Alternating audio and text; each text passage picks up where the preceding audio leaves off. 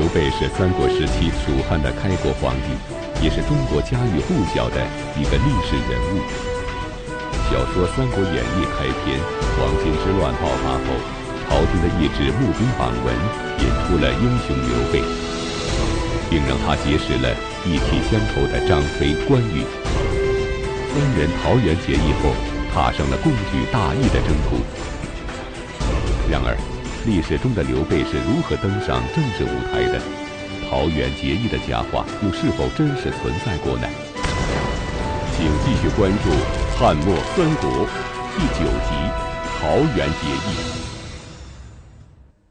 看过《三国演义》的朋友啊，都知道这个书里边有这么一段脍炙人口的段子，就是三英战吕布，说这个陶董联盟，各路诸侯兵至虎牢关前。与名将吕布相遇，谁都不敢上前，只有刘备、关羽、张飞兄弟三人上前与吕布来了个三打一，其他各路人马呀都看呆了。后来吕布眼瞅招架不住，虚晃一招，倒脱化戟而走。我们这个故事讲到现在，董卓都挂了，吕布也四处逃亡去了。有人说：“你怎么还没讲这刘关张战吕布的故事啊？这个故事在历史上到底存在过吗？刘关张三个人到底是什么来路呢？要讲这一点啊，还是得先从公孙瓒说起。公孙瓒举孝廉起家，年纪轻轻就不是个一般人物，而且呢，他跟这个鲜卑等民族啊经常打仗。”后来呢，官当大了，统领兵马守护边境，而且他打仗的时候啊，有一个特点啊，一听敌人来袭，立马是声疾色厉，咬牙切齿，怒发冲冠，打起仗来不要命，就跟打自个儿的私仇仇人似的，一直打到深夜，只要不把敌人打趴下，我绝不收兵，发了疯了，豁出命来打。所以乌桓等少数民族啊，就非常害怕这个公孙瓒的勇猛，不敢再来进犯。所以这个公孙瓒跟身边好几十个人呢，这个一起骑白马啊，相互之间为左右翼，自号白马义从。公孙瓒呢，也被称为白马将军，因为他手下这帮人都是能骑善射之辈。汉献帝初平二年，青州黄巾军攻打渤海，公孙瓒率步骑兵两万，大破青州黄巾，斩首三万。青州黄巾弃辎重，奔走渡河。公孙瓒他们这些人就大肆追击，再次大破黄巾军，使得这个黄巾军死者数万，河水啊。都被这个血染成了红色，黄黄巾军被俘的七万多人，车甲财物损失无数，所以公孙瓒是威名大振。也就在这件事前后，公孙瓒的弟弟呢跟着袁术混，结果呢被袁绍的人呐给打死了啊，让这个公孙瓒呢是怒火中烧，所以公孙瓒起大兵讨伐袁绍，取得了胜利。这个呢，咱们在前面都讲过。当时跟着公孙瓒大军讨伐袁绍的，就有一位刘氏皇族十八竿子才能打着的远征刘备。人们熟知的刘备是个破落皇族，以卖草鞋为生，却凭借仁义开创了三国时期的蜀汉政权。然而，历史中的刘备其人以及他的身世，果真如小说演义中所述吗？刘备又是如何结识公孙瓒这个诸侯豪强的呢？刘备字玄德，是涿郡人，自称西汉景帝的儿子中山靖王刘胜的后代。干嘛自称刘胜的后代呢？因为刘胜这个人繁殖能力很强，生了一百四十多个儿子。是吧？太高产了，所以你冒充他的后代，没有人能查得清楚。据说这个他的直系祖先是刘胜的儿子刘楨，被封在涿县做侯，因为呢献给朝廷供祭祀之用的贡金成色不足，失去了爵位。咱们讲过这个事儿，那汉武帝骤金夺爵，那把这帮人爵位都夺了。就回了老家，所以呢，以后家道就比较中落了。刘备的爷爷和老爹呢，都是地方上的小官吏，他爹死得比较早，所以刘备很小呢就变成了孤儿，靠着希望工程啊上完了小学，只能跟母亲一起卖草鞋、织草席谋生。那从血缘关系上讲，他有可能是汉室宗亲，只不过像他这样的宗室，在当时全国怎么着也得有几十万之多。刘备家的东南边啊，篱笆边上呢有一棵桑树，长得非常高大，五丈多，远远望去像车的盖子一样，所以路过的人呢都认为这棵树不一般。有人说呢，这家将会出现贵人。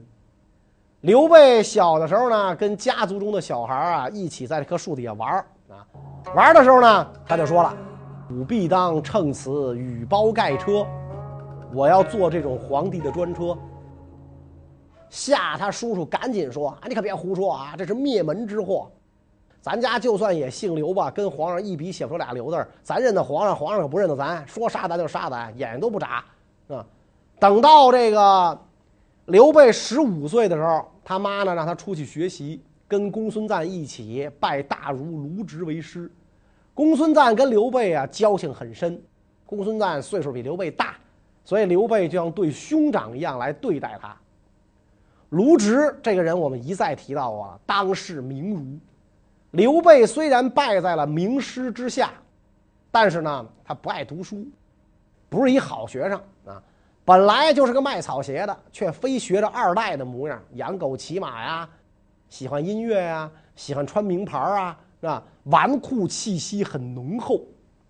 而且史书记载说，刘备这个人长得不一般，身长七尺五寸，垂手下膝，故自见其耳。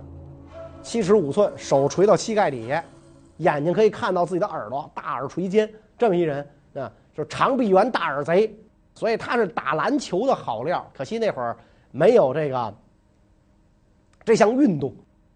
刘备这个人虽然比较追逐声色犬马，但是呢，性格不错。啊，他很少说话，善待身份低微的人，平时喜怒也不形于色，喜欢结交豪侠之士，所以不少年轻人啊都争着去依附他。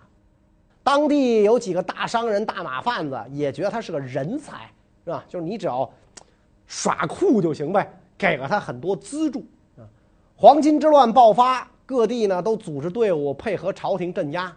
以汉室后裔自居的刘备当然不能例外，所以别人出资给他组织了一千多人，那他去镇压黄巾之乱。这些人里边就有关羽和张飞。《三国演义》第一回名叫“宴桃园，桃解三结义，斩黄巾英雄首立功”。刘关张桃园三结义的故事，以及不求同年同月同日生，只愿同年同月同日死的事件，由此广为流传。然而，这一佳话是否仅是小说家的杜撰？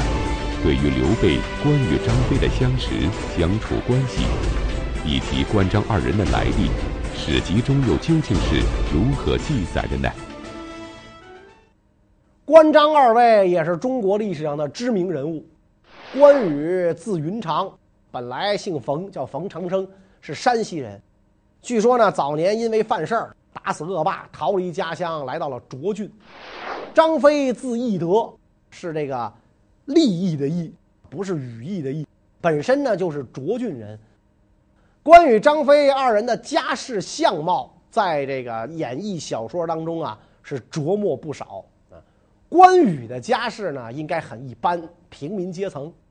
有说卖枣的，有说卖绿豆的，顶多就是个小商贩，现在被城管追着打的那种人。张飞是个有钱人啊，他干的是杀猪的营生啊，和这个《水浒》里面的镇关西啊是一个职业，而且呢，这个这个那个时候能干能开屠宰场的，这得是大买卖。关羽按照这个小说家记载，身长九尺，髯长二尺，面如重枣，唇若涂脂。丹凤眼，卧蚕眉，相貌堂堂，是威风凛凛，胡子二尺长，号称是美髯公。所以那个甘露寺里，刘备跟那个吴国太介绍自己的兄弟的时候，就是哎，结拜二弟关美髯，胡子长啊，关美髯。张飞是身长八尺，豹头环眼，燕颌虎须，声若巨雷，势如奔马。啊，当然了，这都是评书演义说的，是不是真的，谁也说不清楚。没准张飞人是个小白脸，这也有可能。正史当中呢，没见记载。刘备用别人资助他的钱财，竖起招兵旗，关张二人就来入伙了。这仨人的感情啊，那是相当的好。史籍记载，先主于乡里合徒众，而与与张飞为之御侮。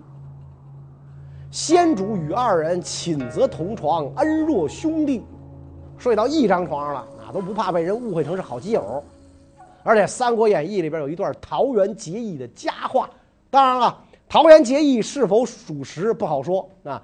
但是三人要按照年龄排啊，按这个年齿排，确实是刘关张。小说当中呢，也特别介绍了这个关羽、张飞手使青龙偃月刀，丈八蛇矛，怎么怎么玄乎。按照这个当时的铸造工艺和使用习惯，可能不流行那样的兵器啊，因为那会儿的马呀没有马蹬子。那我们中国目前。出土的这个最早的马蹬子是公元三百零七年，如果没有马蹬子的话，这个骑手一手要挽缰，双腿夹着马，另一只手只能单手持握兵器，所以一般还应该是环手刀和长矛，不会用这个长矛，它是以刺为主嘛，那不会用什么八十多斤重的大刀一耍，那从马上掉下去了，是吧？但是不管怎么讲，仨人关系好在一起，这是不争的事实。是吧？不争的事实。晚上寝则同床，白天大庭广众之下，关羽、张飞整天站在刘备身边侍卫，跟随刘备应付周旋，是不避艰险。黄巾之乱一爆发，刘关张哥仨带着自己这点人马和这黄巾军打了几仗，因为有功，刘备被朝廷任命为安喜县尉啊，县公安局局长。兼这个人武部部长，啊这么个芝麻绿豆大的小官儿，但是甭管怎么讲吧，这算是踏上了仕途，不用卖草鞋了，有俸禄了。可惜好景不长，朝廷也够不地道的，卸磨杀驴。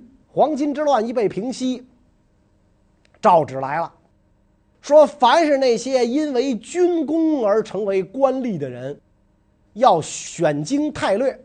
所以郡督邮就到了安喜，要把刘备给遣散了。刘备知道消息之后，就到了督邮入住的这个驿站求见。督邮称疾不肯见刘备，刘备一看就火了，就把这孤督邮啊给绑起来，抽了二百鞭子，然后跟关羽、张飞弃官而逃。所以鞭打督邮呢，其实是刘备干的，不是张飞干的。再后来，大将军何进派人募兵，刘备加入了，打了胜仗，立了战功，当上了县丞。后来呢，到高唐县做上了县令。就在此时，各路诸侯讨董卓，刘备也参加了。但是他手下这个将不过关张啊，兵马也就千把来人，和其他各路诸侯比起来，是一个小的不能再小的小人物啊。那些大 boss 都不拿正眼加他。至于他跟董卓的部队打过仗没有，这个还真少有记载。虎牢关前三英战吕布，那就更是小说演义了，当不得真。刘备啊，这个高唐县令做了没多久，后来呢，这高唐县就不知道被哪路乱贼给攻破了。那个时候的天下呀，太乱，所以刘备只好带着自己这点家当投奔老同学公孙瓒。公孙瓒这个时候已经混得很壮了，和袁绍刚打了胜仗，可以讲是北方大地上数一数二的大军阀。一看老同学来投，非常高兴，就把这个刘备啊就收留在了自己的帐下。就在公孙瓒的帐下，刘备遇到了另外一个长久追随他的人，以后长久追随他的人谁呢？赵云、赵子龙。赵云，三国时期蜀汉的著名猛将，民间人称常胜将军。自从跟随刘备后，为刘备效忠了将近三十年。《三国志》中记载，刘备听闻赵云转投曹操的传言后，对赵云有“子龙不弃我走也”的评价。那么，赵云与刘备是如何建立起深厚友谊的？赵云最初又为何在公孙瓒帐下效力呢？赵子龙，常山正定人，身高八尺，姿颜雄伟。早年在衙门当差啊，竹板子威打人的那种。初平二年，袁绍称冀州牧，与公孙瓒相争。赵云受常山郡人民推举，带领本郡一路人马投奔公孙瓒。公孙瓒非常高兴，所以打这儿之后，赵云跟随公孙瓒是四处征讨。刘备依附于公孙瓒之后，对赵云那是非常的亲热呀，经常给予精神上的指导。赵云也视刘备为长者，为知己，有心相依。在这个公孙瓒那儿啊，经过几年的劳碌奔波，包括反复观察，赵云对于公孙瓒的表现明显感到不满，觉得他胸无大志，不识大体，自私自利。不是可以依靠的主人，就想呢，找机会离去。嗯，哎，正好没多久，赵云兄长去世，所以向公孙瓒请辞归乡。刘备知道赵云这一去就不会再回来了，因为这个俩人这个心思是经常有什么心里话，赵云是跟刘备讲的，所以握着赵云的手啊，就不舍得分别。啊，赵云感动之余，向刘备辞别。说：“您放心，我永远不会背叛您的恩德，啊，在这个时候啊，刘备集团日后的这个主力武将已经有三位跟大家见面了啊，也就在这个时候啊，刘备依然是个小角色，手下呢也就这点人马。当时李傕、郭汜挟天子以令诸侯，而各地诸侯呢又不听命。”阴阳和硕双雄争霸的依然是袁绍和公孙瓒。初平三年，袁绍和公孙瓒呢又展开了激战，两军会战于界桥以南。公孙瓒部下三万人马锐不可挡啊，他的这个精锐部队白马义从也参战了啊。面对强敌，袁绍命令大将曲义率精兵八百为先锋。并且呢，在左右各布置一千张强弩。曲义长期在凉州和羌人打仗，手下部队是骁勇善战。公孙瓒轻视曲义兵少，就让这个骑兵冲阵，想一下子把这八百人给灭了。没想到曲义的士兵啊，镇静地俯卧于盾牌之下，待敌骑冲到只有几十步远的地方。跳跃而起，砍杀过去。与此同时，是吧？援军千张强弩齐发，向敌骑分去。公孙瓒的军队遭到意想不到的打击，等于掉到人家的这个胡同里边了。全军陷入一片混战，步骑兵争相逃命。曲义一直追到公孙瓒的驻营地。袁绍命令部队追击敌人。自己缓缓而进，随身只带着强弩数十张，持戟卫士一百多人。结果走到离界桥十多里的地方，听说前方已经获胜啊，下马谢鞍，稍事休息，人也得歇歇，马也得歇歇。没成想，公孙瓒部逃散的骑兵两千多人突然出现，重重围住袁绍，是箭如雨下。袁绍部下田丰拉着袁绍，要他退到一堵矮墙后边。袁绍这个时候很有英雄气概啊，把头盔往地上啪一扔，说：“大丈夫宁可冲上前战死，躲在墙后难道就能活命吗？”这么一来，手下受到了鼓舞。那袁绍指挥强弩手应战，杀伤了不少敌人的骑兵。而公孙瓒的骑兵呢，也不知道这一伙人里边有袁绍啊！一看沙子多，点子硬，风紧，扯呼就跑了。界桥之战后，公孙瓒数次进攻袁绍，但都以失败告终。于是公孙瓒退回幽州，不敢再与袁绍接战。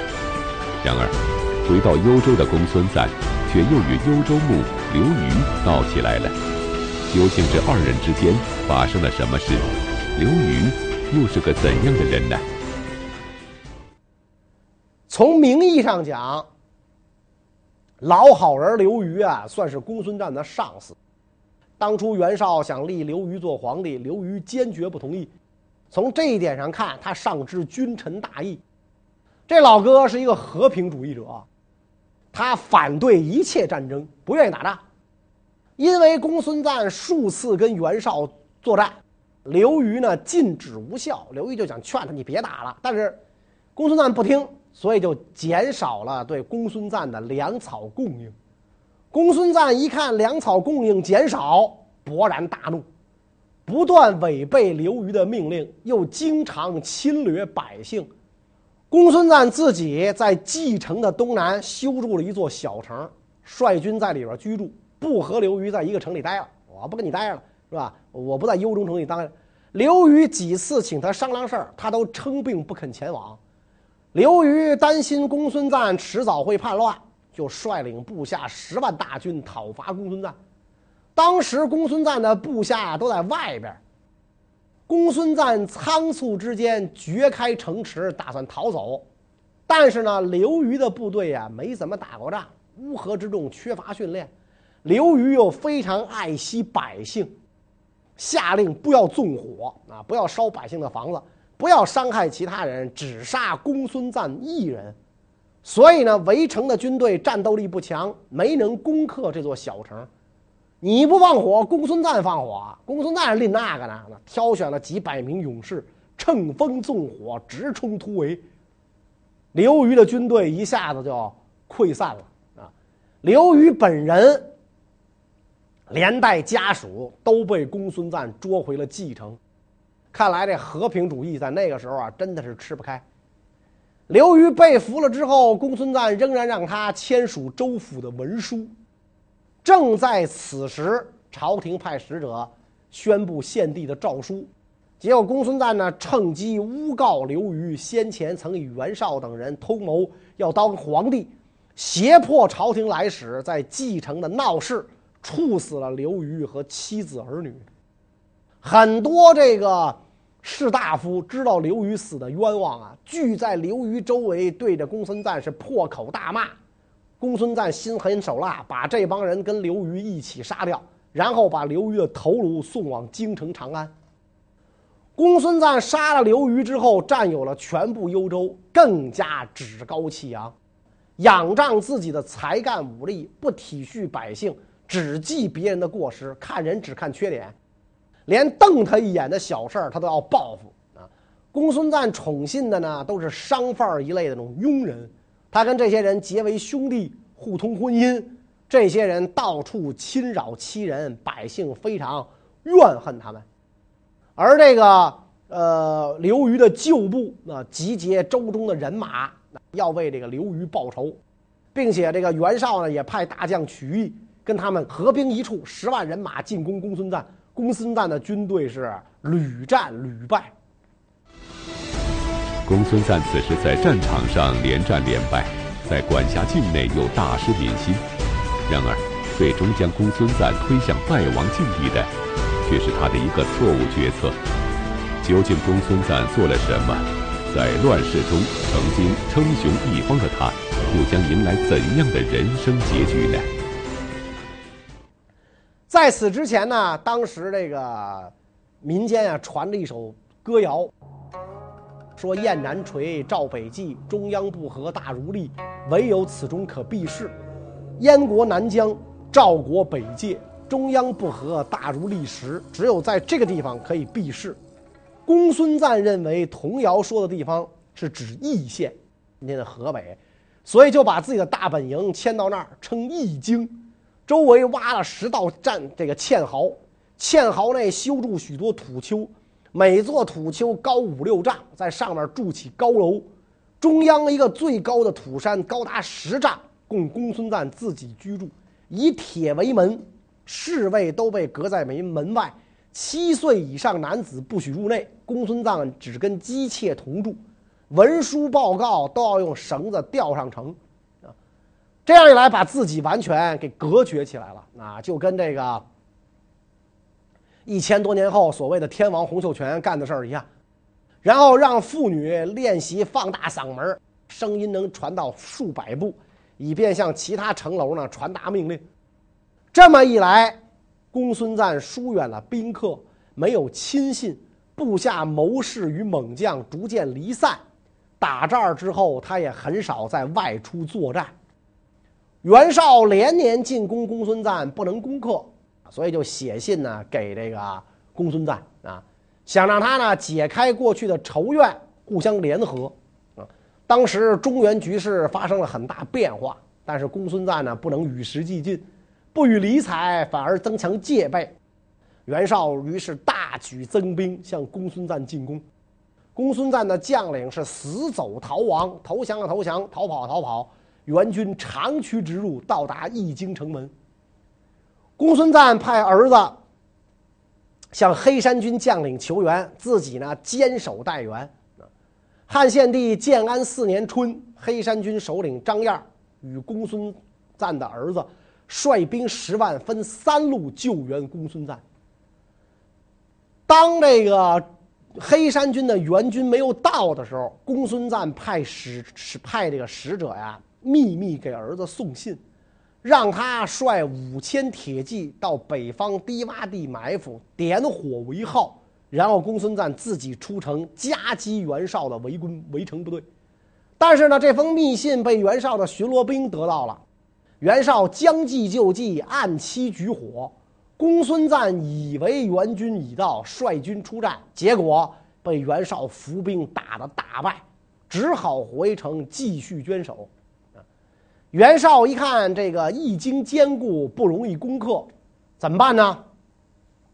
就让士兵挖地道啊，挖到公孙瓒部队固守的城楼下，然后用木柱撑住。估计已经挖到城楼一半的时候，纵火烧毁木柱，这城楼啊就倒塌了啊。所以袁绍用这种方法就攻到了这个公孙瓒所居的这个大堡啊。